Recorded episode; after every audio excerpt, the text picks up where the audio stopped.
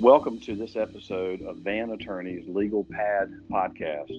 This is a podcast by Vann Attorneys PLLC, a law firm of attorneys licensed to practice law in the state of North Carolina.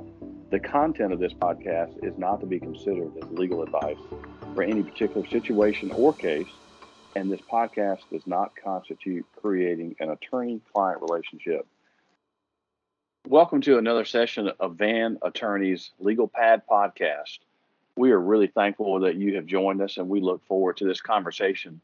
Ian Richardson and myself, James Vann, um, are hosting today. So, Ian, it's always a pleasure to hang out with you, and it's another beautiful day in paradise. How's your day? It's going great.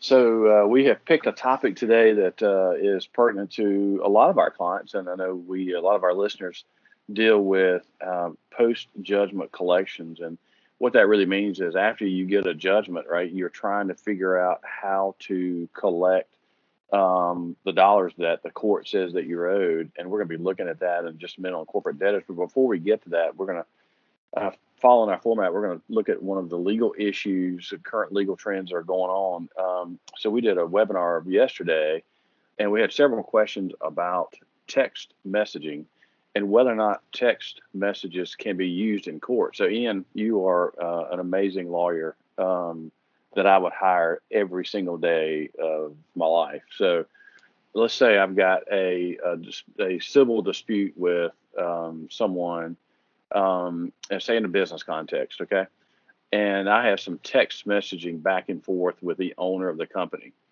Um, do those come into court? I think they probably will. So, Ian, you're right. Uh, obviously, um, the the thing that we want to make sure our listeners and our clients understand is, um, for the most part, I mean, given some evidentiary issues, hopefully we can get the text messaging in. Text messaging has become a way of communication, obviously, um, for society, and those text messages certainly can come into court again, given that you can get them into evidence. Um, and and a lot of times now when discovery is going on, that's emails and, and text are pretty much the first things that are asked for, uh, or when they're asking for documents or uh, correspondence back and forth, that includes text messaging. So, um, Ian, what's been your experience so far when you enter into discovery in a case? Um, and you start looking at text messaging, is that a gold mine sometimes, or uh, what, what's your thoughts on that? Yeah, so I usually think about it in two ways. Uh, the first thing that I'll do if somebody comes in to me uh, with a business dispute is I'll ask the client, "Do you have any text messages?" And then uh, usually they do. So we get those, we download them, and that uh, tends to frame how we develop the case. So our client's own messages are helpful. But then in discovery, we'll ask the other party for any text messages that they have. So these will be text messages with others, not just our client, or maybe our client uh, didn't have a copy of a message on their phone, or they uh, lost their phone and the messages started a certain date. So yeah, messages are a huge gold mine because people are less formal whenever they're mm. sending text. Uh, and I think we're kind of to the point with emails where enough people have been burned in court by something that's put in an email that uh, people are more cautious in that more formal setting as opposed to uh, text messaging, which people I think are still unsure that that can actually come in. Yeah, I think you you bring a good point, especially on the the formality of it, right? I mean, it's easier when you're sending a text. There may be abbreviations. It may be even uh, icons, right? Or you use some kind of uh, emojis. Um, those there's a case I was telling you and I saw not too long ago. It was not in North Carolina, um, but there's a question as to what do the emojis mean in the text messaging. Certainly, when you when you send a, a text and you use an emoji, right? Are you trying to? Most people are trying to say something. Wouldn't you agree? You know, yeah. How, how do you interpret that? Uh, absolutely, and uh, I think uh, the interesting thing, I'm I'm a little bit younger than you are, and I think some people in my generation use emojis to mean one thing, and then some people in older generations use emojis to mean something else, and then people who are even younger than me might use different emojis to mean something else. So uh, there's this kind of age issue that uh, comes into interpreting emojis. Yeah, you know, I, I, hadn't even thought about it from a from a aging standpoint or from a just a generational um, standpoint. But that that's a great analysis. Um, so I, I, think based off what we've talked about before, Ian and I probably would would advise you as uh, for those who are clients is to be really careful when you are texting. Right, make sure that you are keeping to the facts. Right, try to keep the emotions out uh, as best you can because that's generally where it starts to turn sideways or blows up, and you know you don't want to. Um, you don't necessarily want that to be aired out in court, certainly in writing in a text message. Um, and even with the emojis, right? I, I, don't know. I mean, like you say, a smiley face might mean something to one person and totally different in another context. So um, think about that, especially in the business setting when um, you are sending text uh, and, and, for potential litigation. Be be mindful that those will come into in the in the to probably into uh, evidence and be into play for interpretation. Um, and the same thing about voicemails. It sort of goes together. It's just that, and I'm thinking about it, most voicemail systems, at least in the business setting, can be converted to into email, right? And then all of a sudden you got a transcript of that voicemail, or maybe even a copy of the voicemail. So all that can come into evidence now. Um, yeah, I've, I've gotten some great information through uh, voicemails that go to emails because we request all the emails. Well, the other side's required to t- turn those over, and now all of a sudden we don't just have emails, we have voicemails. Yeah. So it's really interesting. And you know, one other thing about this that I think is important are your preservation obligations. So obviously, if a preservation notice uh, gets sent to your office, you need to do what that says, or it can have some negative consequences. But also, just from an internal standpoint, uh, if you know the litigation is uh, imminent, I think it's a good idea to send something around to everybody to remind them to preserve all their electronic data, including and especially text messages. Yep. Good advice. All right, Ian, I think you're going to lead us off today on post judgment uh, collection against corporate debtors. So, what does that mean? Um, well, it's, it's an interesting topic uh, because after you secure a judgment, whether it's by default, like we talked about, or otherwise through a trial or through summary judgment, uh, unfortunately, the courthouse doesn't just print you a check for whatever that amount uh, happens to be. It'd be nice if that were the case, uh, but unfortunately, the taxpayers don't subsidize judgments. Um, so you have to actually go out and collect on the judgment from the judgment debtor.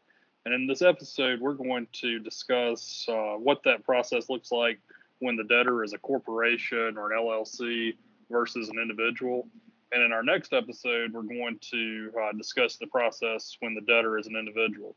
Each process is generally similar, but there are some additional steps that you have to take with an individual debtor um, that we're going to get into next week. So, the first thing uh, that we typically do once we have a judgment against a corporation uh, is we'll figure out all right, where does this corporation have property?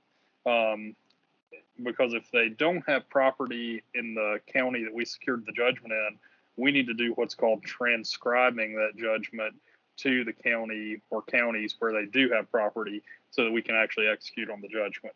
Uh, so, to sort of illustrate this point, I'll give an example. Uh, if we've sued a New Hanover County corporation in Wake County for some strategic reason, or maybe there was a uh, clause in the contract that said that's where the dispute is supposed to be litigated, uh, the Wake County judgment doesn't automatically attach to property in New Hanover County. Um, but getting the judgment to attach to the New Hanover County property of this corporation is really simple. Uh, all that's required uh, to to do that is we fill out a form and then pay a small fee, uh, and then the clerk uh, transcribes that judgment from Wake County to New Hanover County.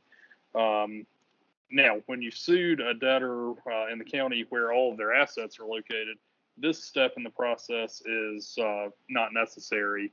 Uh, but it, it's important to know where your judgment debtor has assets because uh, even if they conduct business in New Hanover County, if they've got a bunch of property in another county, you may want to transcribe the judgment to multiple places. And the the process is really simple and allows us to do that fairly easily. Yeah, that's a good point. And then, uh, and once the judgment is docketed or filed in that county, you automatically have a lien on the real property at that point. in line with any other lien claimants, right, or any other judgment claimants. But it's certainly, you that's great advice. So once that happens, right, so from that standpoint, if you if where there's a corporate defendant, what we do is we then ask the clerk to issue a writ of execution. Um, and the writ of execution is a court order. Now, they the clerk can't do this until after the appeal period has run, which is the 30 days right after the judgment's entered. But right after that, you can get a writ issued, uh, writ of execution issued by the clerk, and the clerk calculates right everything that's owed, and they look at the order that the judge signed. Right, it's the um, the the principal amount due and owing, hopefully attorney's fees, interest, court costs anything else that the judge says or the court says that is due and owing, they include that on the on the writ of execution. The clerk signs it, and then we take that writ of execution, hand it to the sheriff, or send it to the sheriff. And there's a little bit of a fee with it, but you send the, the writ of execution to the sheriff, and then the sheriff starts looking for assets that uh, the corporation owns in that county. So if you know that they have real property, or if you know uh, where they bank, or if they have you know uh, trucks or cars or whatever it may be, right? Um, you can start looking for those assets uh, and start and tell the sheriff as well. Um, a lot of I think part of our success uh, has been we really try to work hard with the sheriffs, and they there are a lot of them that do an amazingly good job in looking for assets. But if you know of stuff, right? If you as a client know of stuff that they have, tell us so we can tell the sheriff but we'll also do some research and try to tell the sheriff where those assets are or what they are uh, so that they can start looking for those assets. And uh, the thing I it, try to advise, certainly if it's a corporation that's in business, um, look for the assets that you can find readily, right? Hopefully you find stuff that has value to it. Those writs of execution are good for 90 days. That is from the date that they're issued. They're good for 90 days. But if if for some reason you can't find the assets or you can't get it all done within 90 days, you can always have it reissued, have the writ of execution reissued, and you get another 90 days. So um, that sort of works. That's how that works, Ian, and, and hopefully that makes sense for folks. Yeah, so I'll talk just a little bit more about what the sheriff actually does. And uh, first, let me say that we have some really dedicated sheriffs throughout North Carolina who work with us to try and uh, recover assets on behalf of our clients who secure judgments. Um, but what the sheriff does, and uh, most sheriff's departments have uh, dedicated deputies who all they do is they work on uh, executions. So uh, they go out and they they literally are boots on the ground looking for assets. So they receive the writ, and let's just assume that uh, the corporate debtor is a small manufacturing company so what the sheriff is going to do is he's going to show up at this uh, manufacturing company's facility and uh, have the writ of execution in hand and look around and basically start taking, in the case of a manufacturing company, tools, equipment, things like that.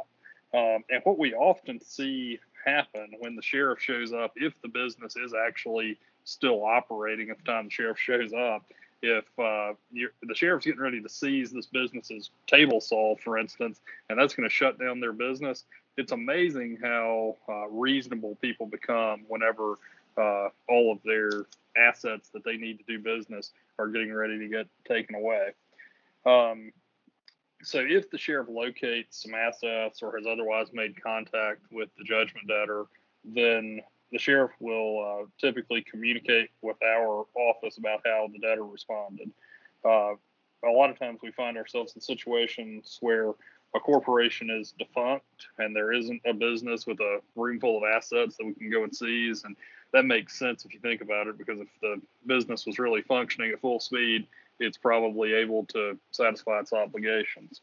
Um, so, uh, yeah, the sheriff will seize whatever assets there there are, assuming there are any to be seized, um, and then the sheriff sells those assets, uh, and then the sheriff takes a small percentage out of those proceeds, and then the balance goes to the creditor, and hopefully that balance is enough to satisfy the amount of the judgment. But if it's enough to satisfy it uh, in part, then we we just have to keep on looking elsewhere. So, James, tell us about bank levies uh, and how we can use those as another tool to get paid.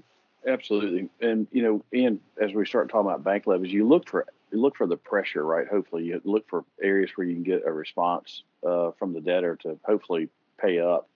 Um, and give you a little bit of a war story. One time, we had a we got a judgment on a fairly large box store book seller, right? I won't say the name of them, but we got a judgment against them, and um, for some reason, their corporate attorneys did not really ever show up. And after we got the judgment, they sort of ignored us, and we kept saying, "Guys, you know, we're going to have an execution issue if you don't get this paid." And they were, they just ignored us, and it's like, okay.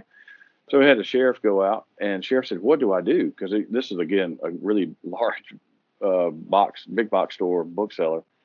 And I told him, I said, "Here's what I want you to do. I want you to go in and take the server in the back room. Don't take the desk, the computers, right?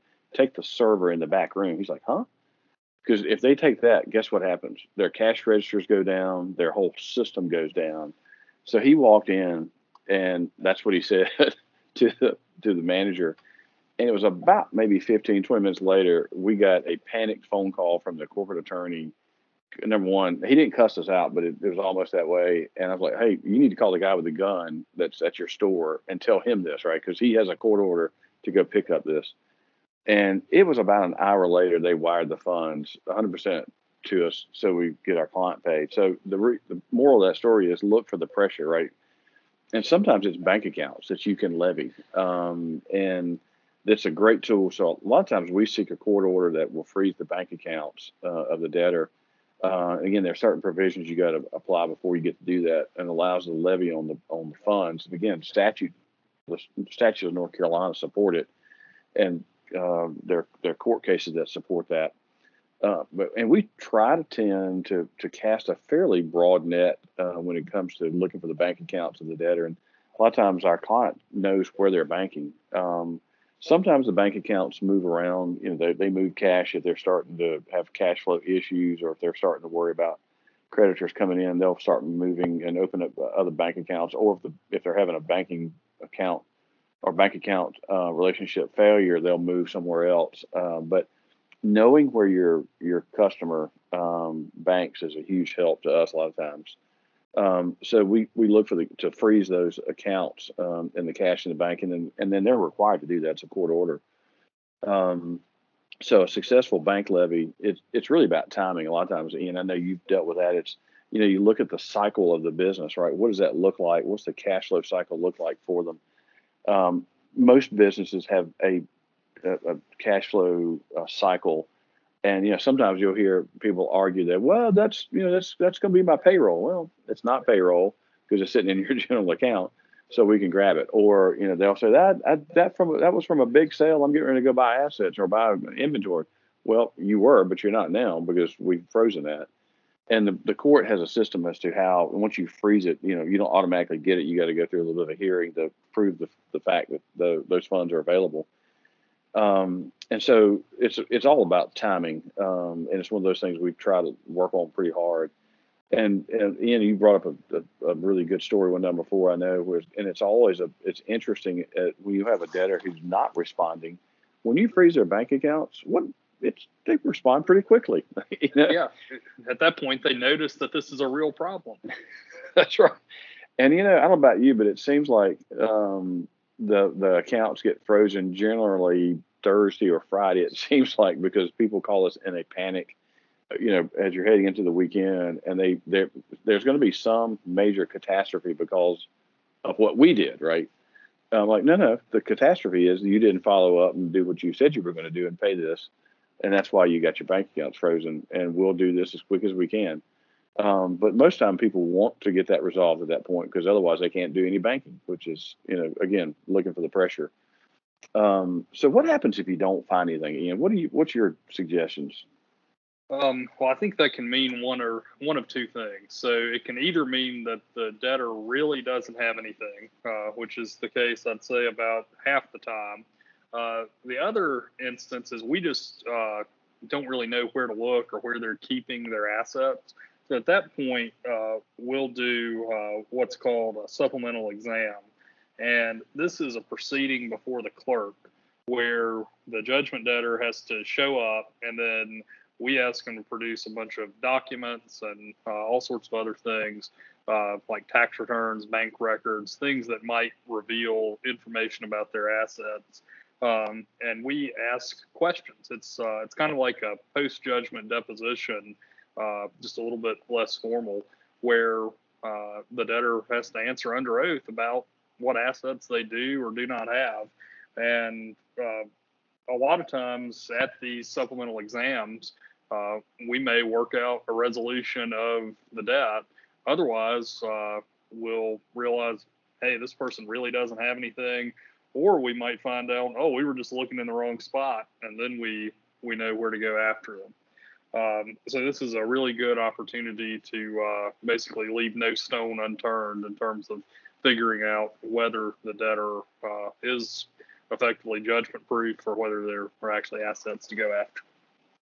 You know, supplemental exams, uh, I'll tell you, I love doing them because they, like you said, they have to bring documents and it's like putting a puzzle together. And Sometimes the puzzle is just empty, right? There is nothing there. They don't have a pot, right, at all to do anything in, and it's just a mess. Uh, they're just broke, right? And we tell a lot of our clients, I, we're pretty good at collecting money, but if they're broke, there's nothing we can do to change that. Um, but if they have money coming in, that's different. Um, and I'm, it's amazing to me how often we can find assets that are hidden. Um, and I'm not, there's a couple of tricks that we've learned over the years. I'm not going to say it on the podcast because if the debtors listen to this, then it gives up our tricks. But it is a wonderful way to figure out um, where the assets are. And more times, um, I should say more times than not, but quite often uh, you can put together, or you'll find a piece of the puzzle and you go, I think that's an asset. And it, lo and behold, there you go. There it is. And there's the pressure. Uh, so it's a lot of fun doing that. So what happens if you don't recover, right? We, we tell them, don't panic, right? I mean, if they're broke, they're broke, right? And there's nothing you can do to change that. If they're in business and they're generating revenue, that's a really good thing, right? We want them to stay in business and generate revenue. But if you just can't find anything, sometimes we just say, "Hey, look, let's wait for ten years, or excuse me, let's wait a year and come back and look at it." But the but the judgment's good for ten years, um, and you can renew that judgment for another ten years. And I know Ian and I both, and a lot of a lot of us here in our office, we we have that happen all the time. We'll get a judgment, can't find anything, we'll close it and wait for a couple of years, maybe, or all of a sudden somebody calls and go, "Hey, y'all got a judgment on this, you know, six years ago." Um, our, our client wants to pay, you know, 10% of the judgment. Well, what's going on? Well, you find out that they're either wanting to refinance or they came into some real property they want to sell now and they can't because the judgment's blocking it. And you go, oh, great, let's get this out, let's get this taken care of. And, you know, that's when you as a, as the client get to decide, do you ask for 100% or do you um, negotiate whatever you can get? And I'll tell you, it is an awesome thing when you get a phone call um, and you realize that you have them somewhat over a barrel because they need you to get that judgment, you know, paid and satisfied and marked marked uh, canceled before they can do anything, and you're in the driver's seat, especially if they're getting a lot of money. So it's a, it's an awesome thing, but don't panic, right? Um, and if again, if the corporation is in business, that gives us all an, an opportunity to hopefully get recovery. So um, hopefully that helps. Yeah, absolutely. And uh, you know, sometimes uh, the person who opens our mail will come to either me or Jave and say, "We just got this check in the mail. Do you know anything about it?" And we'll have to go back and look, and it'll be something we got a judgment on four or five years ago, and uh, all of a sudden somebody had a transaction that required that judgment to be paid before it could close, and uh, it's a good thing that judgment was in place. So it's important to, even if you aren't going to collect immediately, you can go ahead and get your judgment and then just wait and see what happens. Yeah. Um, so our question of the week this week, uh, it was actually uh, born out of something I saw on social media. There was a debate that erupted with uh, the latest round of stimulus money as to whether debt collectors can execute on money that someone has received uh, through the stimulus. So James and I started talking and did a little bit of research, and uh, it's really an interesting question because we've had, I think, now three rounds of both stimulus and other uh, economic uh, recovery money that has flowed from the federal government, uh, both uh, for businesses and for individuals. Um, so uh, there have been efforts throughout the country to effectively block debt collectors from executing on whether it's PPP money or stimulus money, just any money that has uh, been paid out as a result of the pandemic. Uh, there have been efforts to stop execution on that. Uh, I think the New York Attorney General actually went so far as to say that she was going to prosecute people who uh, attempted to levy or otherwise garnish those uh, funds, which seems like an incredibly complex uh, analysis that you have to do. Uh, you basically have to do a forensic accounting to figure out, all right, were, were these dollars dollars that came in by virtue of relief money, or these other dollars? Um, but uh, and actually, Congress took up the issue. I think it passed uh, the Senate to uh, exempt these funds from execution, but I don't think uh, it ever made it to the floor of the House. Um, so there was never anything actually decided that said these funds are exempt. Uh, but this is something that we're continuing to monitor because I think states can make some rules about it.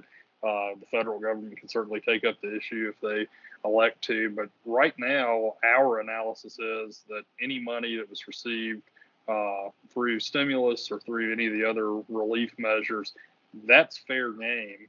Um, and then the question becomes when you go to execute on it, uh, what type of defenses are going to be raised?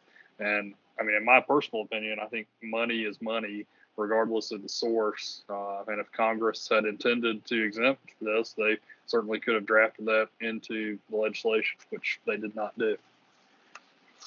And along those lines, this more applies to what we'll talk about next time. Is if there if the funds are say um, from a personal injury, like from a medical malpractice issue or some kind of personal injury, there at least in North Carolina, there's a statute that says that that potentially is uh, exempt. Um, but like I say, Ian, there's there's no case law, there's no statutory law, and and I'm not even sure, quite frankly, if Congress did that, how they would, like you say, if, if those monies go into an account, right, and they're commingled with other funds, how do you trace that, right? I mean, there's money coming in, money going out. All of a sudden, you go, well, which money is which, right? Um, so I don't know how they would really safeguard that. But here's the thing: is we would we would advise, right, unless we know for certain that there's a violation of some statute or some act. It's I'd rather have that argument in court over once you've frozen those funds, then not freezing them and or not having anything to fight over, right? So at least at that point, you have something to hopefully grab hold of and try to satisfy. Yeah, absolutely. I mean, unless we find ourselves in a situation where uh, the debt collectors are collectors are actually being prosecuted for executing on these funds. Uh, I think the worst case scenario is that you might have to disgorge whatever funds you recover um, but I, again, I'd still rather have that fight than uh, not have the opportunity to recover and at least have the argument. Yeah, I agree. Well, good. Anything else, Ian? No, I think that's it for this week. Uh, we're glad that uh, you all joined us and look forward to talking with you soon. And the infinite words of a character we all know, that's it, folks. See you next time.